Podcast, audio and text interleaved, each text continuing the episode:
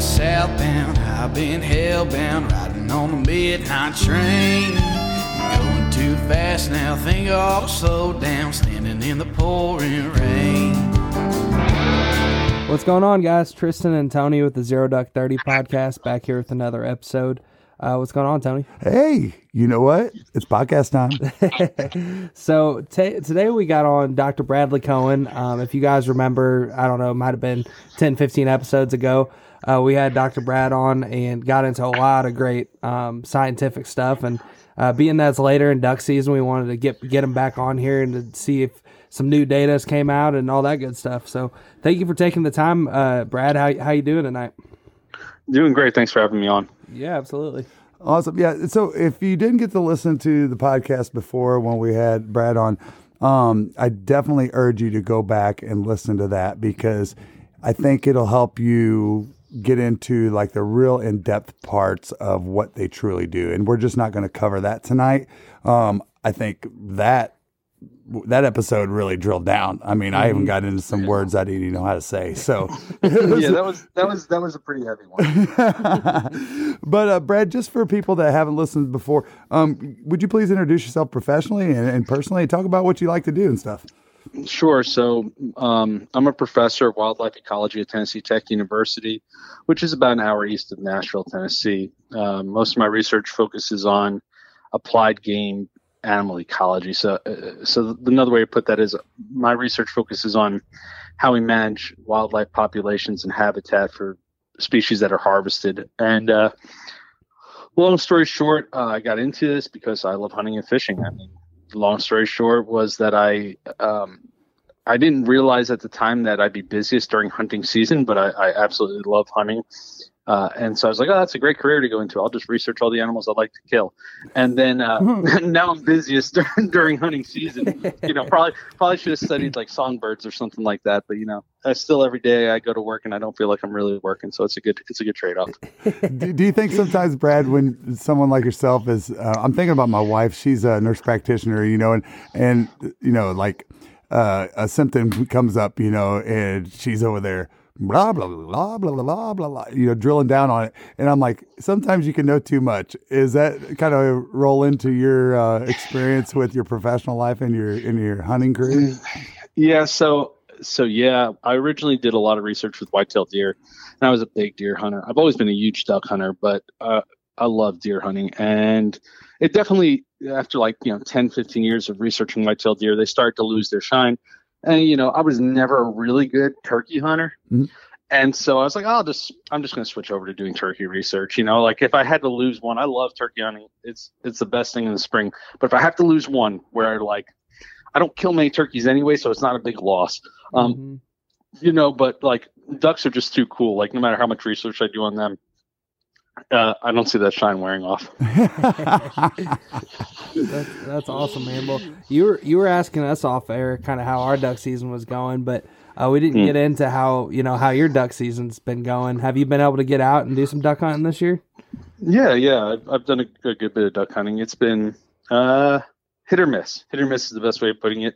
You know, we had that cold weather in December, and I think everyone had some pretty good weeks around there. Yep. And then, uh, I don't know, like for me, on some good weather fronts, I've had some good hunting.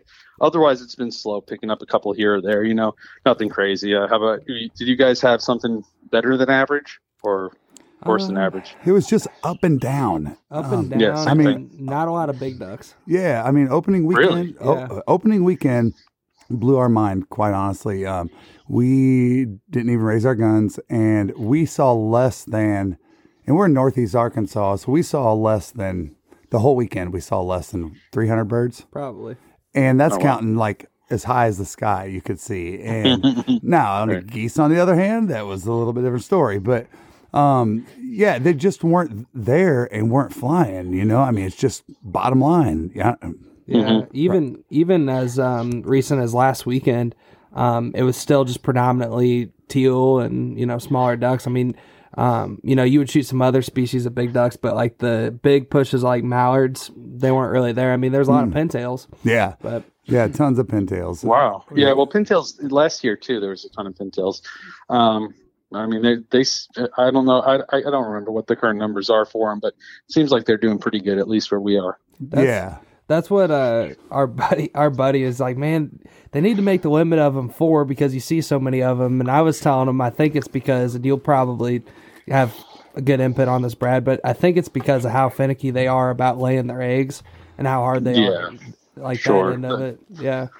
They get sma- they get up to the prairie potholes so early. They they you know farmers tend to run over their nest pretty because they nest so early. But yeah, and that's. But I'll be honest, you could for me, you could set the limit at six, and I still wouldn't probably shoot them there. You know, I see a flock of fifty, and here they come, and you know they work, and then they peel off to like you know, 20, Yeah. 10, 1, and then you know it's like a sixty yard shot if you want to take it with that one single. So like I don't know if it's like that for you guys, but like it Oh, doesn't matter absolutely. They're, they're, I can't I can't really get them consistently anyway.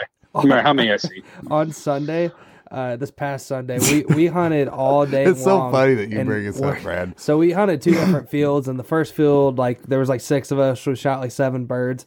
Went over this other field for the evening, and um, the pintails all day long at both fields would do would do exactly like you said. And like with two minutes of shooting light left, we shot a pintail and a gadwall, and I was like, I jumped out of the blind with excitement. It was like a rocket exploded right out of his behind. Yeah. He jumped. He jumped right out of that thing. He's like, "I'm down." No, I mean, it I just the like, feeling, yeah. yeah, they. I don't know why they do. You know, and it seems like the other one that does that a lot is, it's like spoonies will either be like, "I love what you got," and here I am. And Sure. outside of that, most of the time, my experience with spoonies has been the same thing. They you, you think you need one more pass, and they go, "Nah."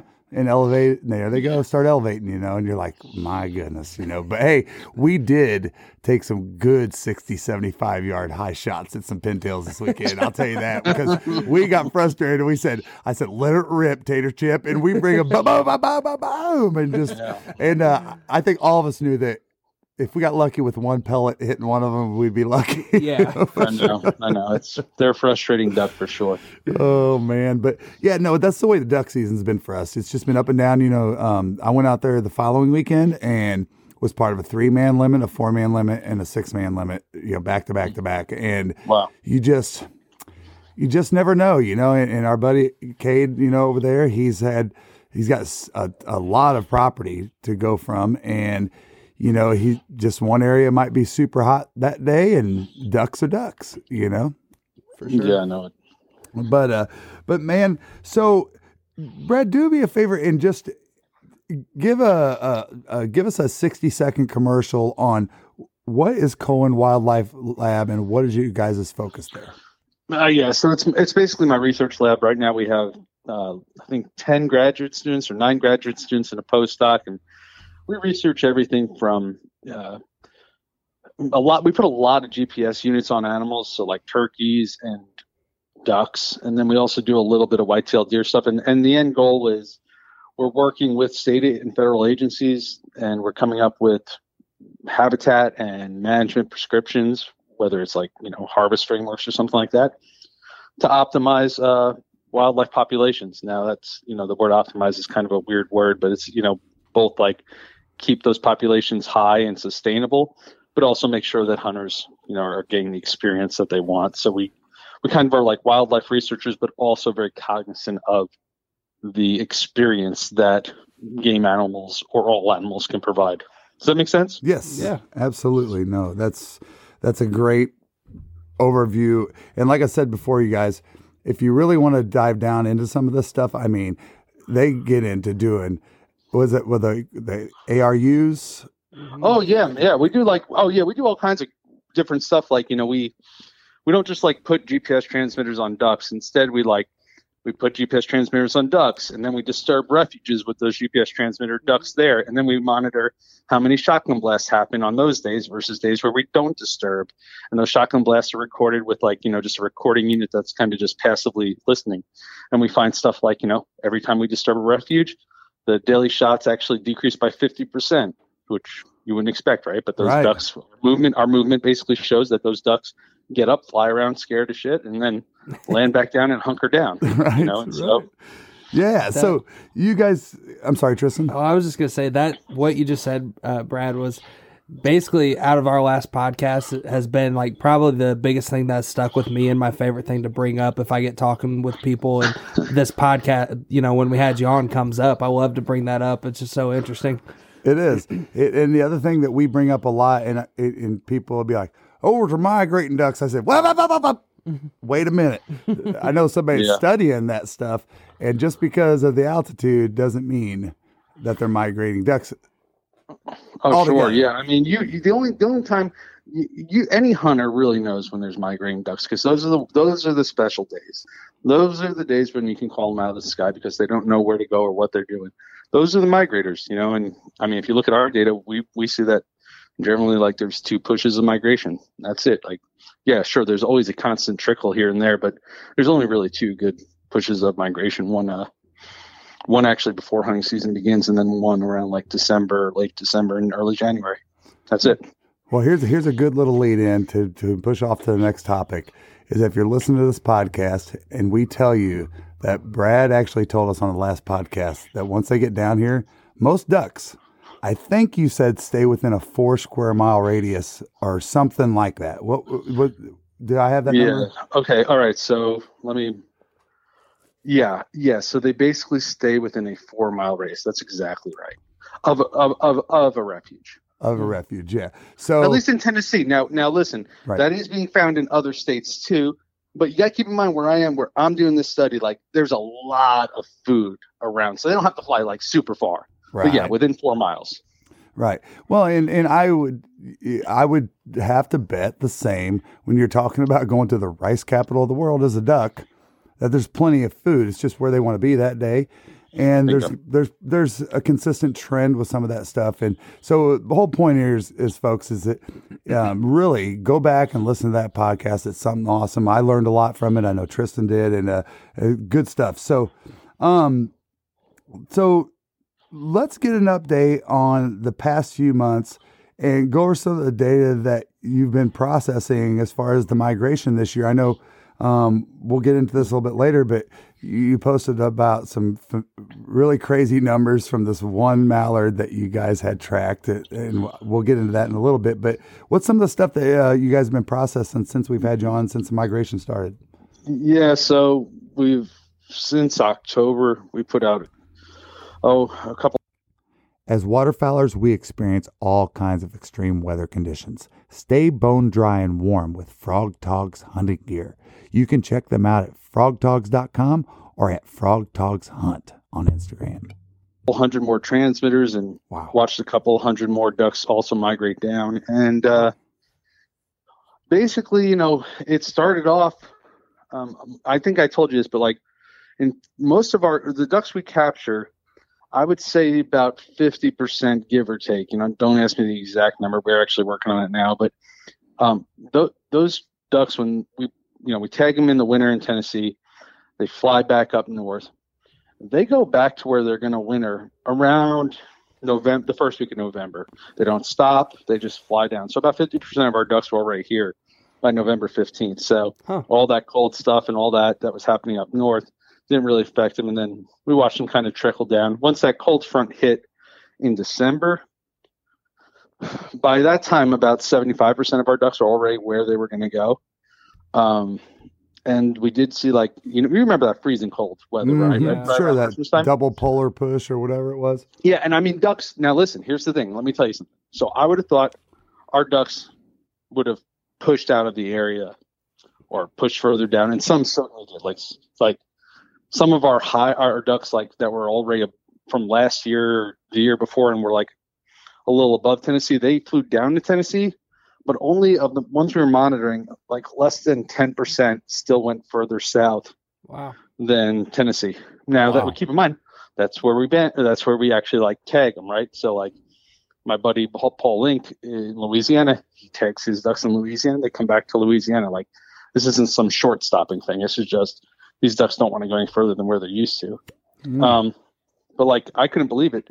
we we put a we put we put a drone up in the air, so we're doing some drone survey now work now, Mhm. and uh, dude, these there was like a hundred thousand ducks in like one area, and they're just sitting there, even in that super cold water, and it's super cold weather, they're keeping pockets open. This wasn't some kind of like ice eater thing. Right. There's a hundred thousand ducks just literally keeping water open on top of each other.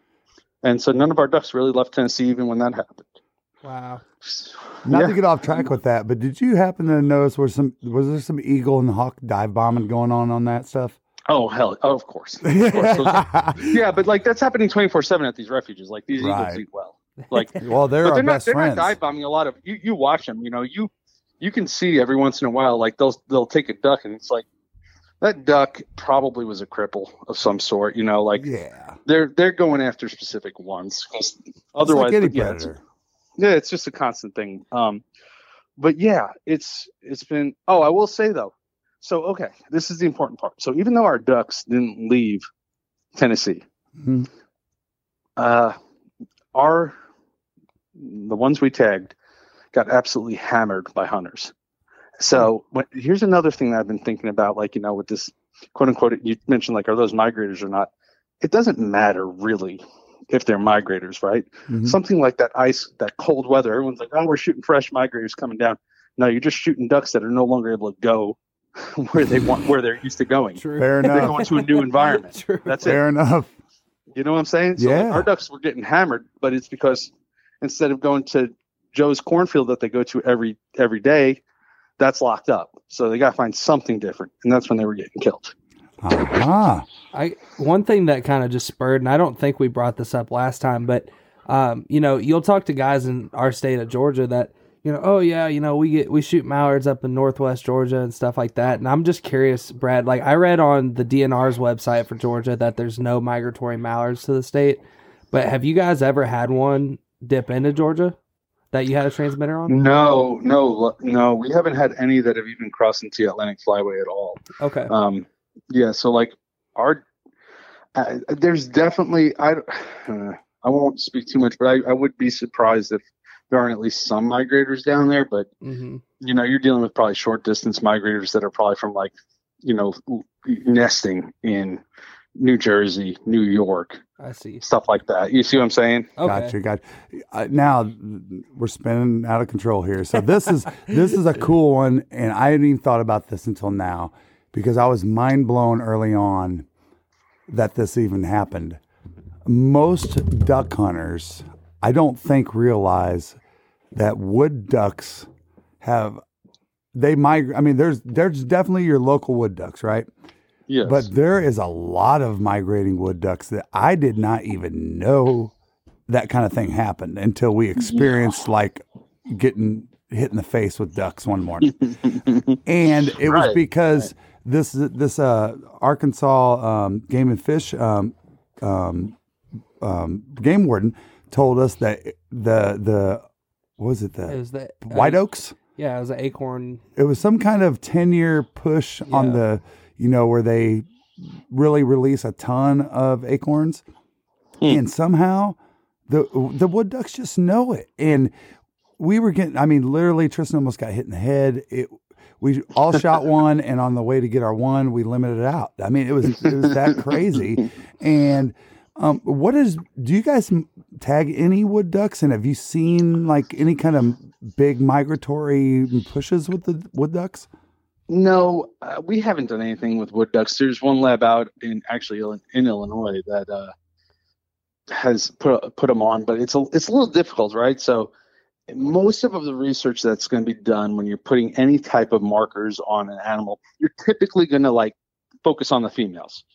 They're driving the population. You're interested in where they're going, where they're nesting. Ah. Well, now you're talking about a duck that gets in and out of a cavity. When you put something on their back, mm, that's a little funky to Mm. begin with, right? Yeah. You don't want to get them caught. The second part is if you're talking about a solar panel, well, now they're in a cavity for like a very long time, so that battery dies. wow So- yeah We there's been discussions about putting them on, but it's far infrequent. Now we do know just based on banding data that like yeah, the further north uh, wood duck basically breeds, the more likely it's going to be a long distance migrator. So it's actually going to do a full on migration, and then you go more and more further south, and they go into like short distance migrators. Those are going to go like 100, 200 miles, and then you just have your resident ducks or resident wood ducks. Does that make sense? Yep, Mhm. yep. Now, what? ab- Now, when are you guys going to start injecting pellets I mean, now I'm thinking. Now I'm really like I want to AirPod my duck. Uh, no, I'm, I'm I'm getting off track. But the point is, you would think that as tech technology is going to continue to go, it's Yeah. we're already putting those to track our animals that we own, right? Is is that something that is um, Like a pinging, like you know, ping your animal. Where's your yeah, animal at? Yeah, that kind it's of not. thing. Listen, if you right now, listen, there's there's people doing some phenomenal work, but there's something called Motus towers, M O T U S, and it's just like that.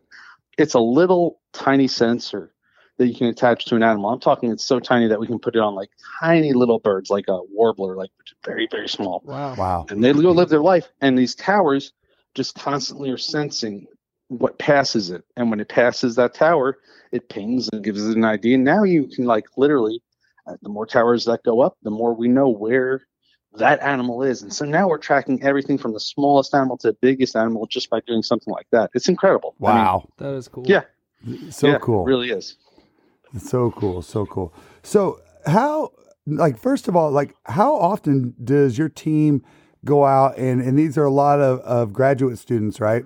Um you- how often do you guys go out and capture and release ducks with transmitters?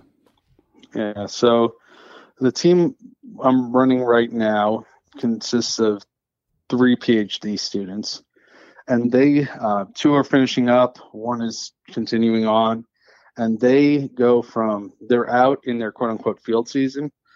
Usually, well, they've been starting September 15th. Okay. Okay. That's they spend their first month like doing a lot of like vegetation sampling because we're really interested in habitat management. Sure. And then starting October 15th, we're going to start trapping ducks. Believe it or not, there are migrators down here by October 15th. Now, we will keep going all the way through February 15th. And we'll catch anywhere from. Now, this sounds stupid, and I'm going to tell you. We'll usually catch about, let's just say 750, 500 to, to 1,000 ducks in a mm-hmm. year. Okay. Now, keep in mind, we are working on refuges where there are hundreds of thousands of ducks Right. it should it shouldn't be hard to catch ducks, but it is. They're very wary. Like the, you know, like when I first started this, I was like, "You want me to catch like hundred ducks in this place where there's one hundred fifty thousand? I'll throw a rock and I'll I'll I'll get my sample size." No, they they they know they get they're, they're super wary, and so like we're getting we're doing trapping opportunistically. Like we put out trail cameras just like you do for deer. And we're like watching and watching, and some days like you got to just time it right. Like, okay, let's trap them. And so we'll do like 15 to 20 trapping events throughout the season and usually get like 20 to 30 each mm-hmm. time. Wow. That's it.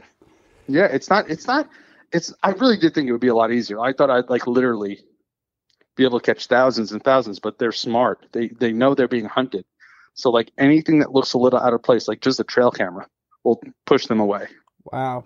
Hmm. What um how do you guys like what are the traps like? What do you like how do you trap a duck? Do you guys go running out It's so there cool. with like a So with like a there's- you guys run out there with a, like a cast net, don't you? I'm- no, I'm just kidding. you should. Okay, we've done it. No, no, seriously. we, I, well, I got a cast net, but we made so there's something that they use for little birds. And it's called a mist net. It's like a big net that basically the birds are flying and they can't see it and they get caught up in. it. Oh yeah. And we were looking at this one place and we're like, these th- there must be forty thousand ducks that fly by this one spot. So we made a gigantic mist net by like patching together like hundreds of yards of net, and we put it on t- like twenty and thirty foot poles to get about hundred feet up in the air. And we're like this is going to work. Well, but it, it failed miserably. Wow. Well, well, you try. But um, the main things we use, we use three different things.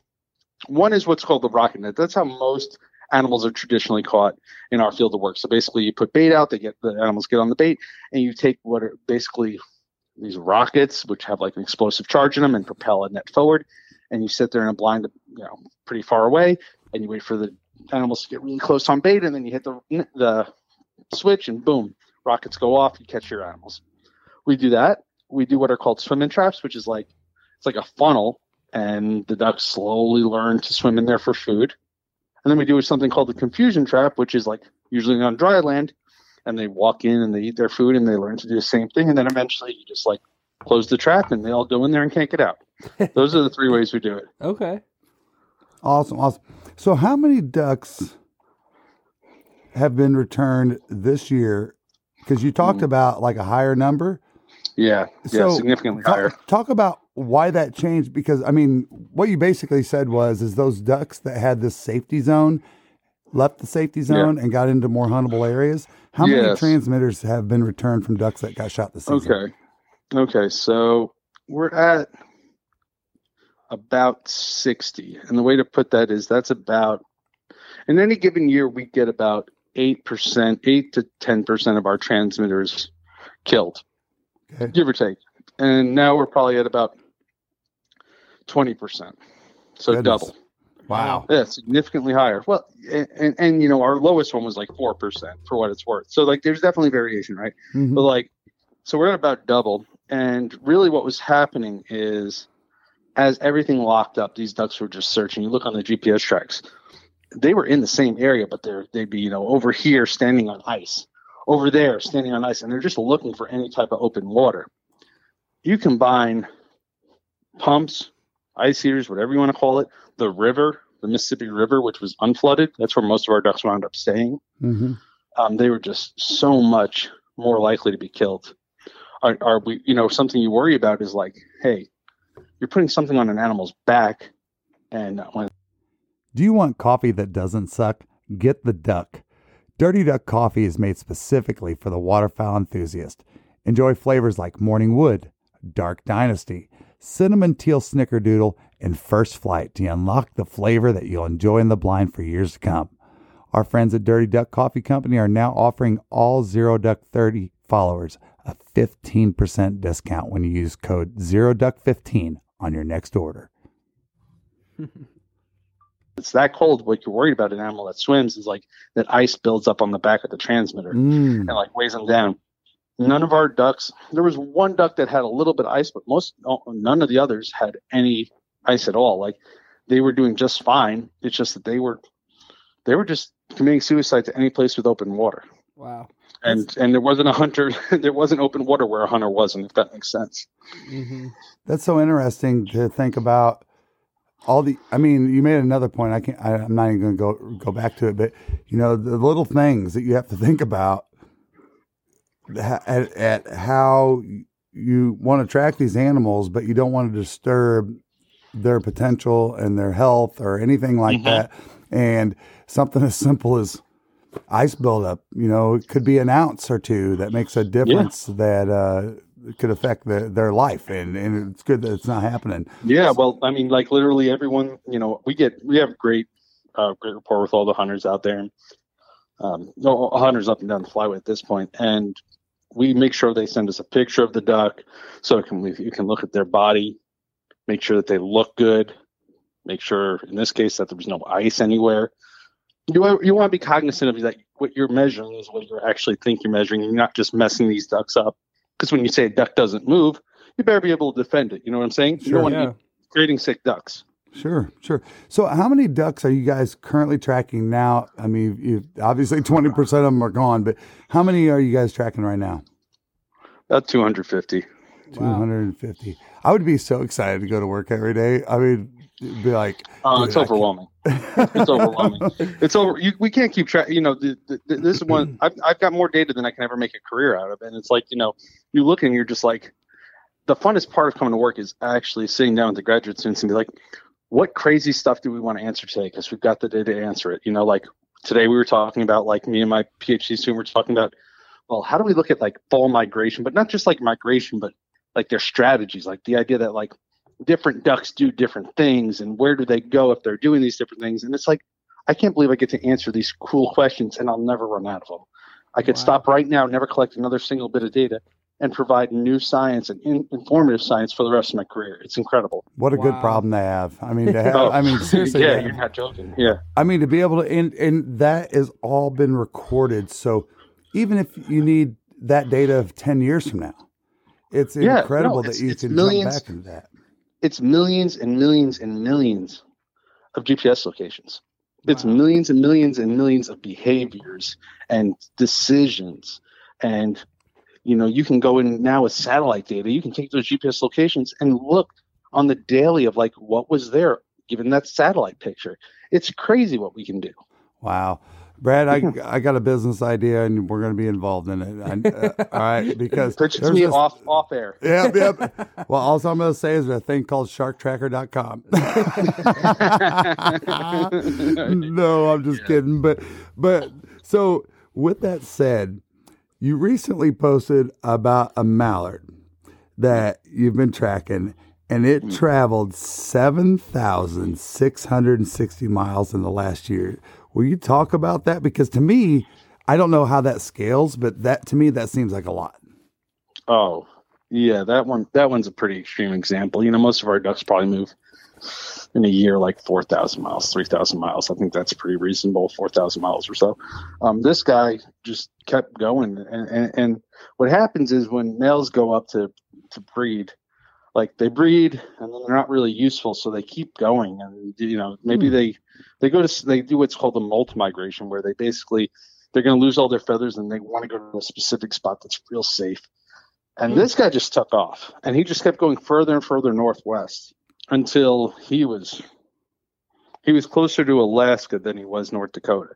You know, like and so he just kept going and going and then he decided, all right, time to start piddling back and he goes over to Calgary, sits next to like a water treatment plant where it's frozen up, everything's frozen up in Calgary. He's hanging out like in a park. And this is a wild duck Wow. and then finally gets locked up out of there and uh, he's in tennessee now Wow. That's so crazy. And and how how long does a trans? What's the longest life expectancy that you hope to get out of one of these transmitters? so we were just like i was literally just talking about this with my student. I think most of our transmitters last eight months to a year and i'm i'm right now i'm not as excited about that because i really want them to last longer. I would say on average we're going to get about a year of really good data like really good data. And then after that it's going to slowly decrease because the battery uh, it's a long story but basically because it's a rechargeable battery every time it drops down to zero it loses its potential. So you get like if it drops down to zero a bunch of times like it doesn't recharge enough it's gone. Gotcha. um and then like so we have some ducks that are giving us three plus years of data. Wow. so like yeah so it's cool to like watch what a duck does for three years and then realize like it's the same thing every year. Goodness, that is incredible stuff.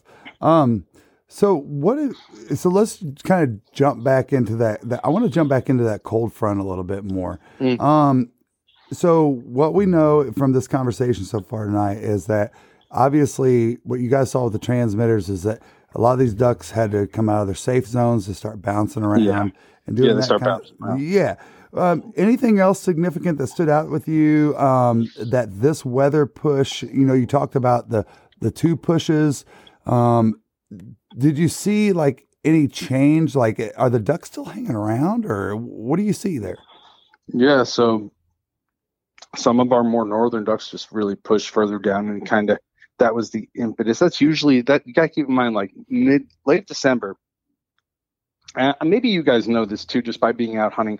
It always seems that like late December I do I do pretty good. Like there's some fresh ducks around, I always think. Yeah, and our data plays that out. Like there's there's an inevitable push of either cold weather, usually up like really far up north, like the Dakotas.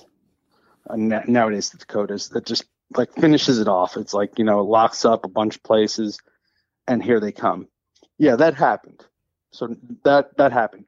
All the ones that were already down there, like seventy, which were seventy five percent of our birds, were already further down south than that. Hmm. Uh, they went more east to west than they did north to south Huh. Oh wow. they the ones we had only like nine out of all the ducks I just told you about that went south, and of those, four of them came right back up after the water unfroze. Five of them stayed down there, and like by further down, I mean, uh, one made it as far as like northern Louisiana. Some stayed in Alabama, but like most of them just came right back up anyway. And I will say this: the ones that were further north and came further south didn't go back north again. They just were like, okay, finally made it to where I need to go. I'm good. Interesting. Interesting.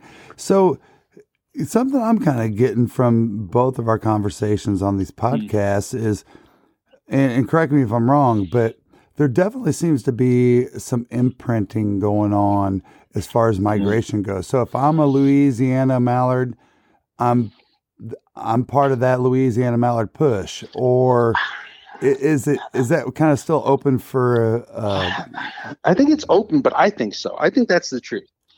I, I think you know you know twenty five percent of all of our mallards have we have GPS locations in the exact same spot the next year um, where we trap them. So in other words, twenty five percent of our birds come back to not even the same like general area. I'm talking like right on the same like where you're standing is where they are next year. Wow. That's pretty amazing for a duck that flew four thousand miles, right? no kidding.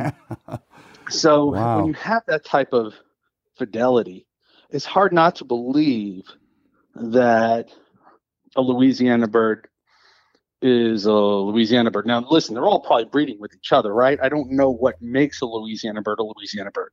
Is it genetics? Is it, hey, this is, I came down here once and it was pretty good, you know? Right. I don't know what it is, but it definitely suggests, and we've known for a long time, by the way, that ducks have high site fidelity. Like we know that. So like, it's it, it adds into an equation of like, it all plays part of like this stale duck stuff, right? Mhm. Is that we're like the ones that are naive are the ones that we kill, and the ones that are surviving over time keep being the ones that are like. Uh, have higher site fidelity. It makes sense to like know your area, and you're gonna if you know your area better, you're more likely to survive. So we're kind of pushing, I think, pushing that way. Does that make sense? Mhm. Yeah. Like towards we have a lot of birds. If it if it is that way, then we're besides like the pressure point, like just hunting as a selective force as a large role to play in why hunt quality for ducks is go it has gone down over the past 20 years. And I don't know if that's true. That's where science is. That's where our lab wants to look. Yeah. It'd be interesting, and and this is just a side by side comparison that, that's coming to my mind. It'd be interesting to to understand the science behind what these ducks do if it's similar to what say a salmon does. Right. You know what I mean? I mean, it's it's magic to everybody that they're like, how do they know to go right back where they hatched? You know, as a salmon. You know, I think it has to do on the wintering side.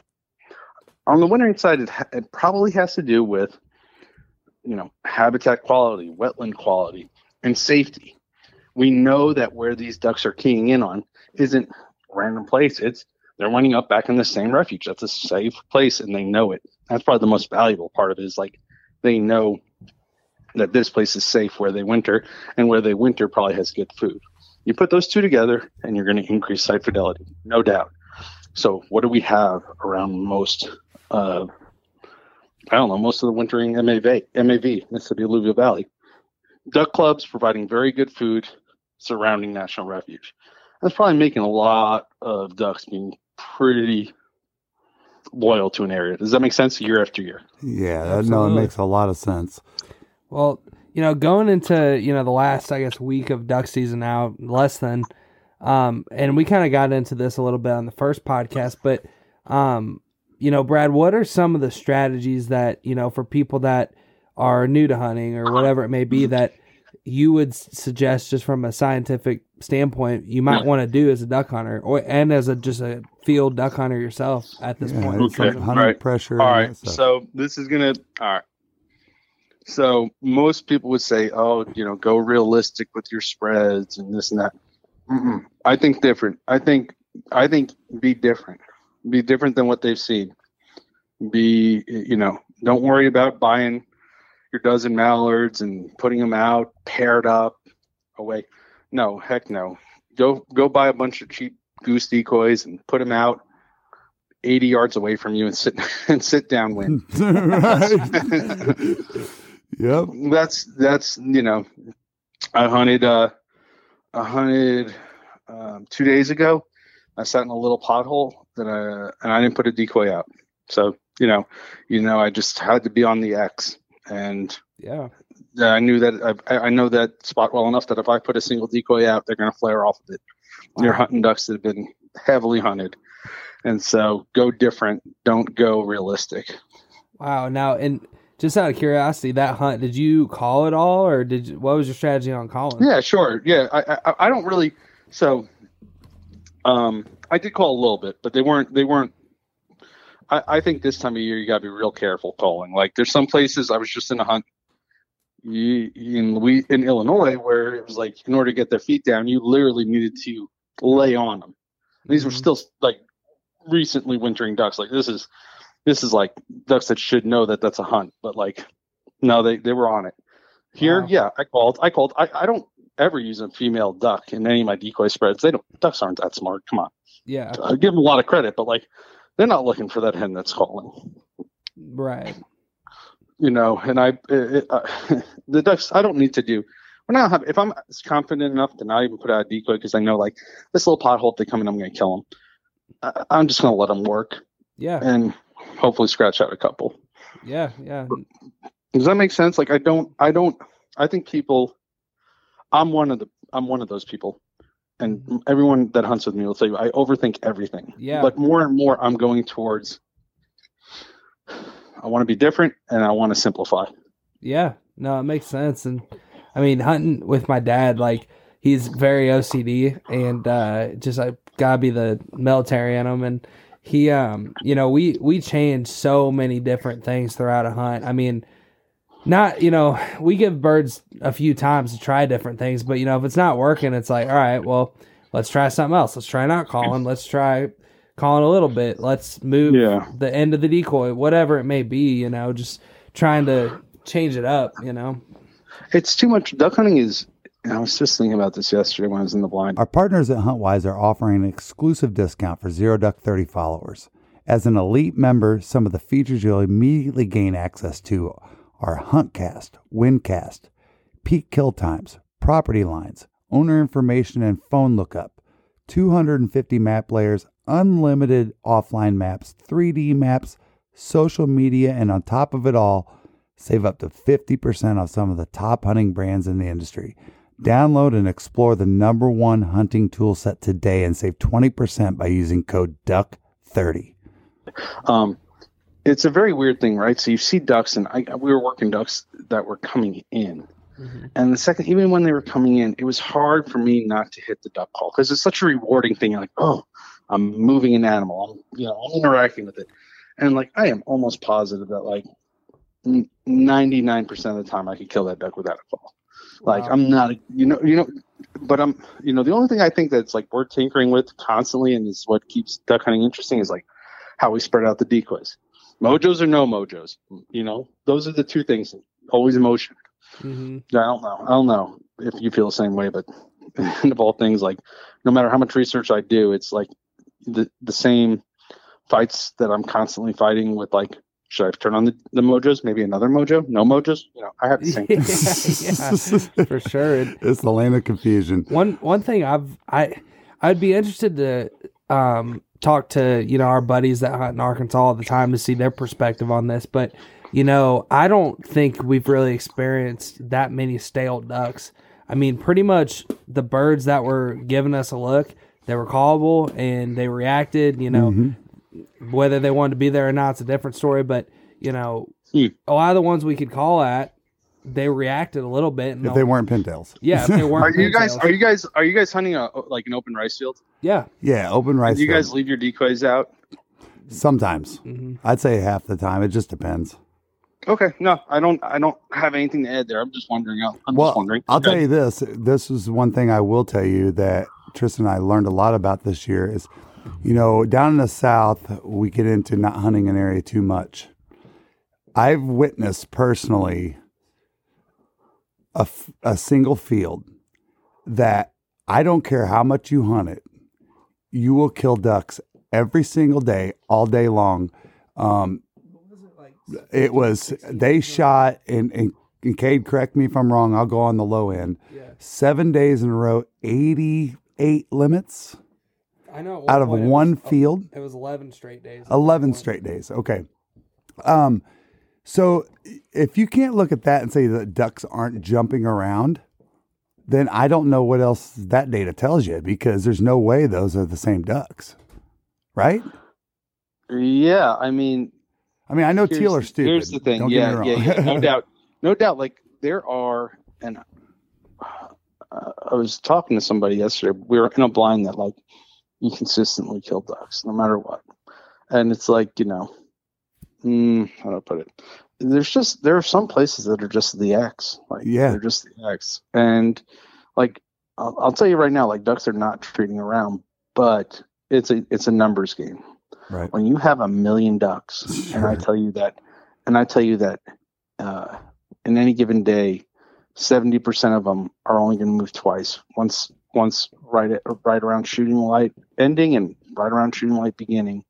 Um, that still gives you twenty percent or two hundred thousand ducks that aren't doing that, right? That are going Right. to trade around once. Right. Well, there you go. It's, it's you know it's a it's a numbers game because there's so many ducks, and when you think about somewhere like Arkansas, you know a million isn't isn't even touching it, right? And so ducks aren't trading back and forth, but there's so many that some are, and that's how you get that money. Does that make sense? Yeah, no, You- it, it, it you is. know, A, it's a numbers game, like you said. it's It- all you know when you have a when you're dealing with millions of animals, even if one percent is doing it, it's still a lot of them. oh Yeah. It's a lot of animals. It's a whole lot. And you know, the thing that was cool is that, and it's cool, it was a double edged sword, is that Tristan and I got to witness this one field. No, it's Um, miserable. I would I would hate that. That sounds terrible. oh, it, it, it was incredible. But guess what? The next day, everything changed like the flip of a switch. I mean, we shot a few, and we even got to sky blast some snow geese, but it was night and day difference. The ducks weren't moving. Whatever they were doing, they weren't doing what they had been doing the eleven days prior to that. Hold on. So you you were in that blind? Yeah, Oh, never mind. That's not miserable. That's pretty cool. Okay, yeah, yeah, yeah. sorry. No, we was in the blind. I thought you were watching. I thought you were watching like over the cro- like you're like looking across a, to another blind. Oh, Oh, okay. no, no, no, no. Oh no. no, you're in that blind. Oh, that's Yeah, That's we're Okay, in that uh, blind, and we were. Okay. It was like, it's it, it's as about as fun as duck hunting gets, you know, and and and they were just every fifteen minutes, just here, here we go, here we go, we got something to call at, and blah, blah, blah. and it was a lot of teal, a lot of teal, a lot of giant groups of teal. I mean, from we saw them from twenty to few hundred. three hundred. Yeah. I mean, really, I, I watched. I had to actually go back to the truck and do some work on Sunday morning, and I come back on the side by side, and we always park the side by side, you know, several hundred yards away. And I come walking through there, and I look down. I saw this giant group come over these guys, and I was like, "Wow!" It was just beautiful to witness, you know, and mm. to see that many birds, and and they shot they shot them, you know. But But it's go ahead, Tristan. What I thought was interesting from last weekend is we were there for three days. You know, we got Saturday, Sunday, and we took Monday off to hunt. And it was Sunday was the cloudy kind of gross day, and you know, down down in the south, like those are kind of preferred hunting days. Um, but for duck movement, but up there in you know Arkansas, they're like, yeah, bluebird day is north wind, like that's the Yep. be- best hunting days, and we actually had way less success those days, which it wasn't a strong north wind. It might have been, you know, northwest five miles per hour or something like that. But I just thought that was kind of interesting. Well, Cade just told me he, he's the owner of Delta Thunder Outfitters. He just told me he goes, we have had. It's just been the opposite this year. He said, I don't know what it is, but he said your bluebird days have not been the days we've been shooting them. Wow. He goes, it's just not been that way, you know, and um, you know everybody's out there saying, oh, the weather this, and you got your hopes on a on a whim, you know, that kind of thing, you know. But it, it was definitely cool that we got to experience. It was going nuts. And the next day, we were like, okay, something has changed here, you know? And it was cool because you know that it, it's duck hunting, right? Any any day that can happen. So, and, and we do our best to try to explain that to a lot of people out there, especially if you're hunting with an outfitter, is that look, they don't like have some Jedi mind trick power that to pull ducks onto their property. You know, I know a, a very, very respectable outfitter uh, in Arkansas that they have one of these areas that just, I don't know if it's imprinting or what, but boy, they just smoke them.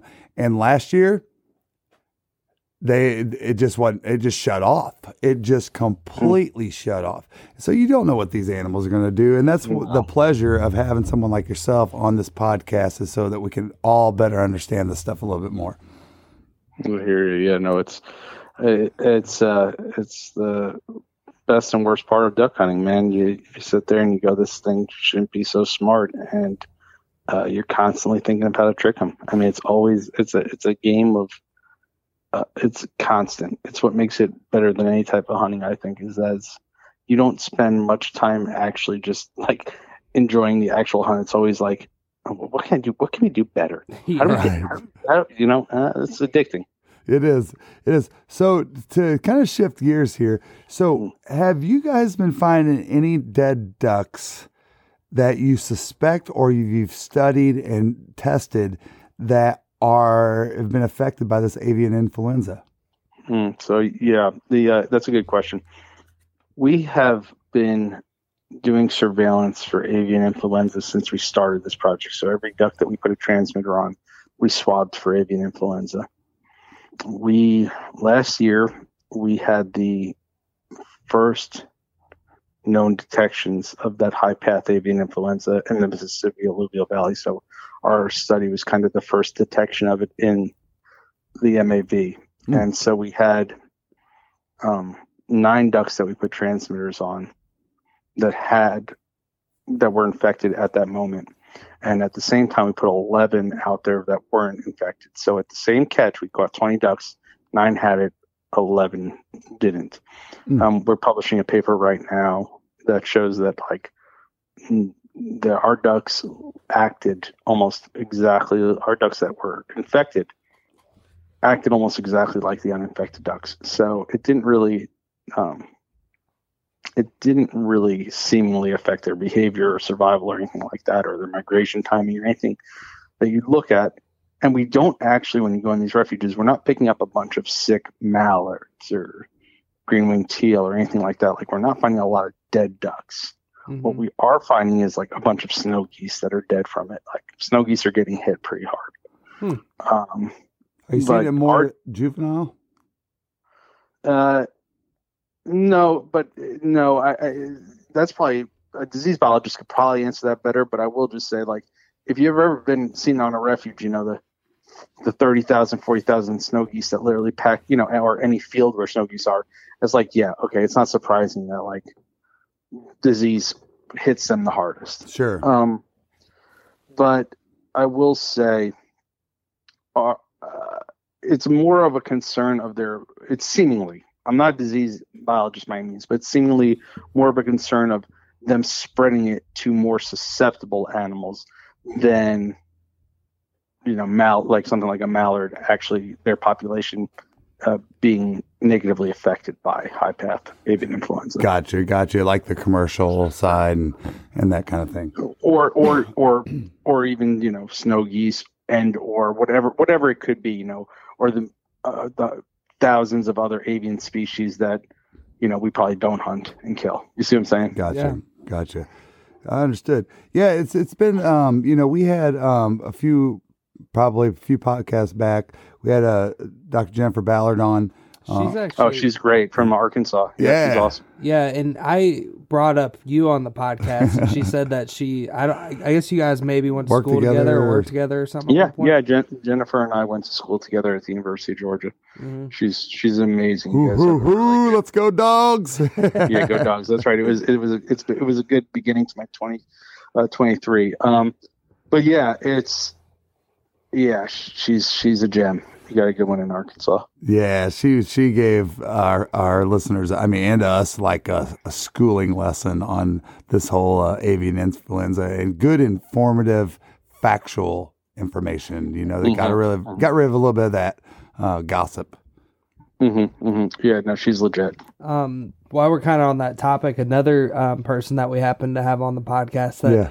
uh, I think she also went to school with you is um, Karen Nitschke um, from mm-hmm, Georgia, mm-hmm. and she was mm-hmm. she was great. She, um, you know, obviously our home state of Georgia is not like the um, epitome of waterfowl, but uh, mm-hmm. the places we hunt are so full of you know alligators, and then you know there's some waterfowl. So, and I think her title is the um, game head game biologist of waterfowl and um, alligators. So it was pretty. Yeah.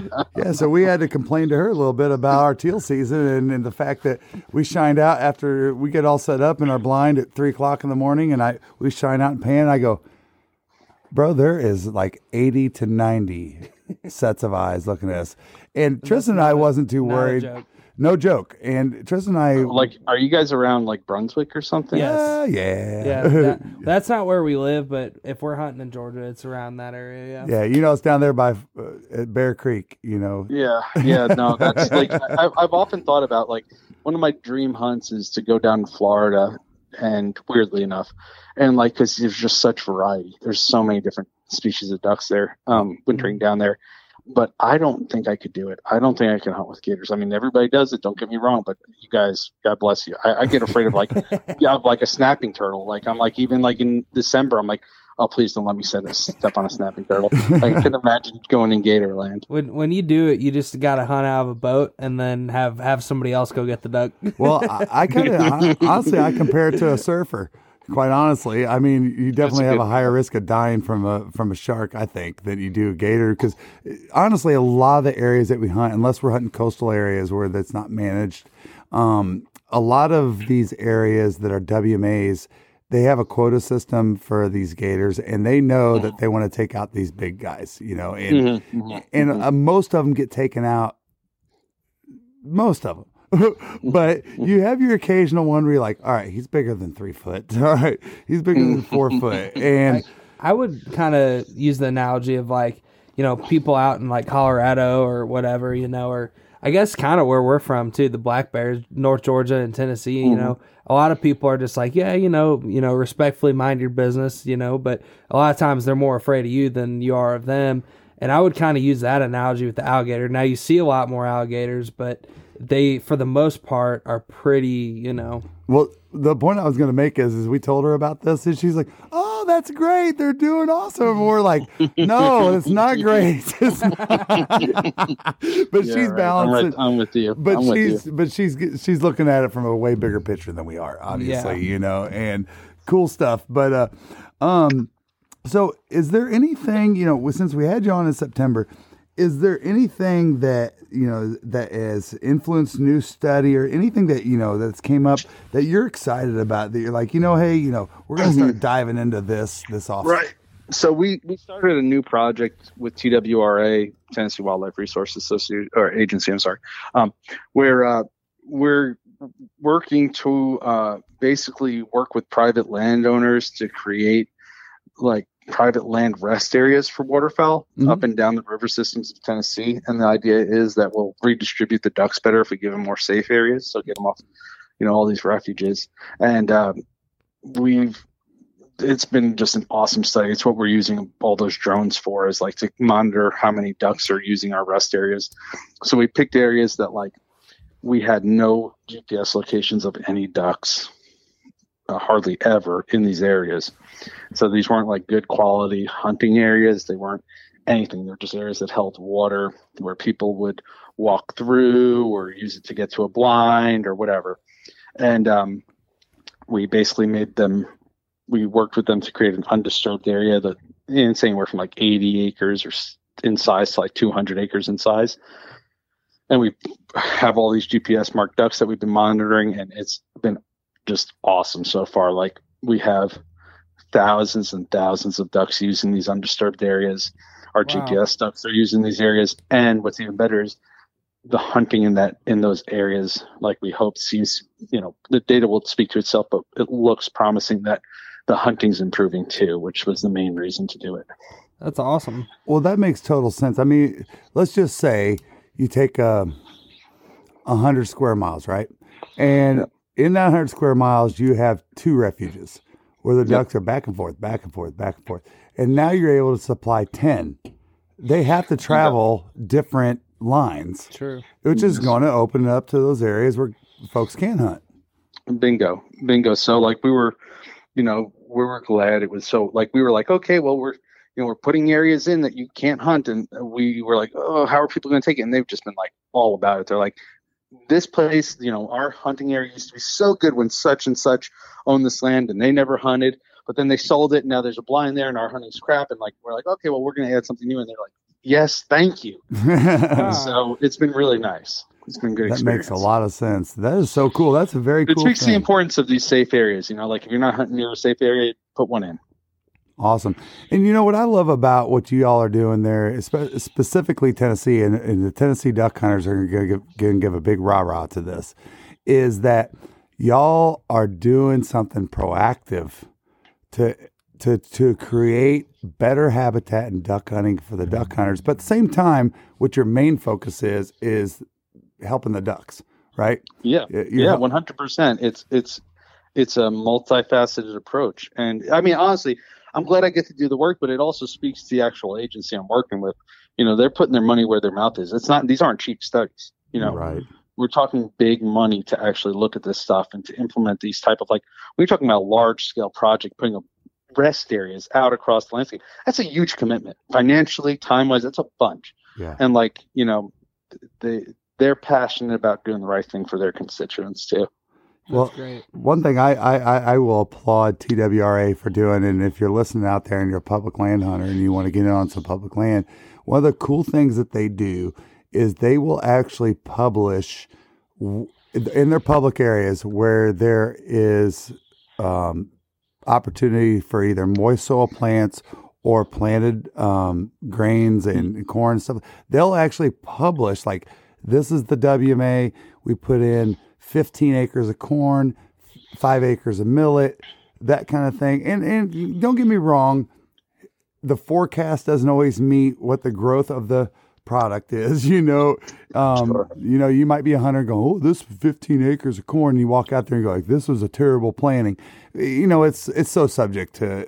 They're not farmers out there managing it every day, but but the thing that's cool about it is that they're releasing this information to the public for you to see what's happening and and hopefully have a better chance.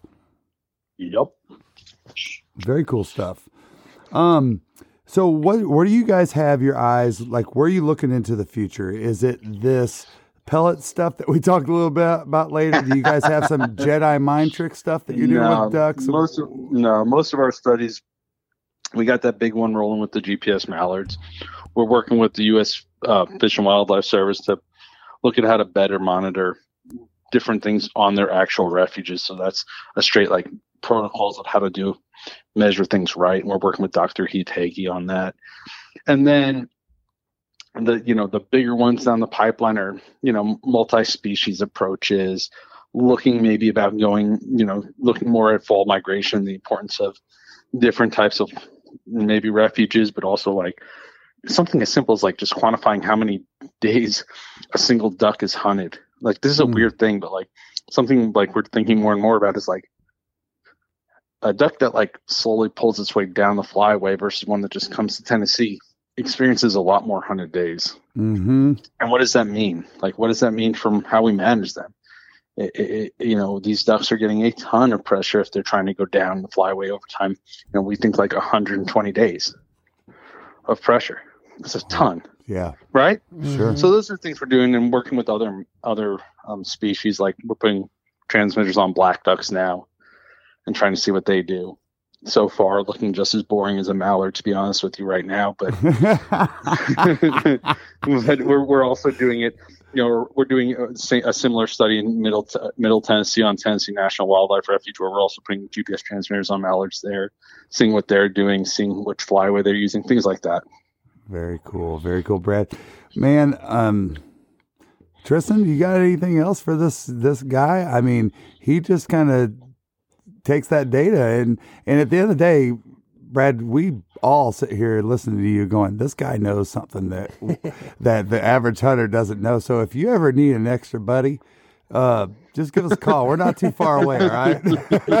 because I'm going to I, guess I, that. I, I'm not saying I'm, it, it doesn't make me any close anything close to a better hunter. I'll tell you that much. I'm still my, my own worst enemy in the blind. I'm I'm messing around with decoys and mojos and not actually hunting. Like I said, like 80% of the time, I'm I'm actually like out in the water tinkering with things. So it hasn't helped in that, in that approach. Sounds like something you know, doesn't it, Tristan? Oh yeah, that's what we were talking about earlier when he stepped away for a second. I was like, yeah, that's how my dad does it. it is, it's the military. I mean, there's a reason why my handle is HD Duck Hunter, right? Yeah, so we, we call him you, Brad. I don't think we've ever said this on No, the podcast, but have you? Do you remember those commercials going around with like the HD vision, military vision. See, Yes. So- Used by Navy SEALs. Yeah, all- so one of our buddies, because my dad's so HD, HD or you know OCD, is like, these are the sunglasses you need, Tony. The HD vision. So that became his nickname. nickname about duck. Well, that's because I w- I'm walking. I walk into Walmart one night, and we're up deer hunting in in in, in Mill, Georgia, and and we walk into there, and we we've had a couple, you know, and I walked in there, and they're stacked up like chest high, as seen on TV, you know. And I'm like, oh, dude, I'm deer hunting with these tomorrow, you know. And so I come walking in with them, and these guys are like, dude. Come on, come on. There's got to be a limit, you know. So ever since then, they've called me high definition. So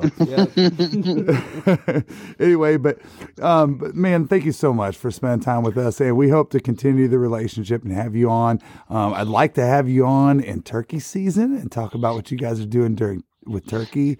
Yeah, And, uh, anytime. yeah, and talk more about that as we roll into the off season because you know if you're a true I, I can't say label this as a true hunter, but if you're if you're interested in understanding the whole ecology and the the whole biology of an animal and what they do throughout the whole season and off season stuff, I think you know when we're able to talk to folks like Brad and and other people that are in the science community, I mean that's priceless information for us to understand that species better you know to, to, to understand what they do in the off season is just as important to know what they do during season I, in my opinion but you're talking yeah, about an 100 percent. And and these type of these type of conversations, you're actually getting the you know. Hopefully, you see the type of people that are actually doing the research that's informing the decisions that impact you. Like you know, Yes. uh, it hopefully pulls back the you know the curtain a little bit and it's like okay, you know, we're all we're all the same person, Yep. just trying to do it different ways. Well, absolutely. and where can everybody find you guys where can we follow you at um, go on go on Facebook and just type in Cohen Wildlife Lab. Same with Instagram, C O H E N Wildlife Lab. Uh, we post a bunch of stuff. We're going to start, you know, teeing up a bunch of turkey stuff now as waterfowl season slows down. But every Monday we post some GPS tracks on Mallard Movement Monday of some cool things we're seeing, and so just trying to keep people in the loop on all the data that we're collecting. Well, good deal, man. Well, thank you so much, Brad. Uh, this was Yes, thank awesome, you. awesome talk. Um, and yeah, that's all I got. Appreciate you guys. Thanks. Until next time uh, good luck out there be safe and, and good luck with the research and, and, and your students All right, sounds good. Thanks, guys. thank you Yep.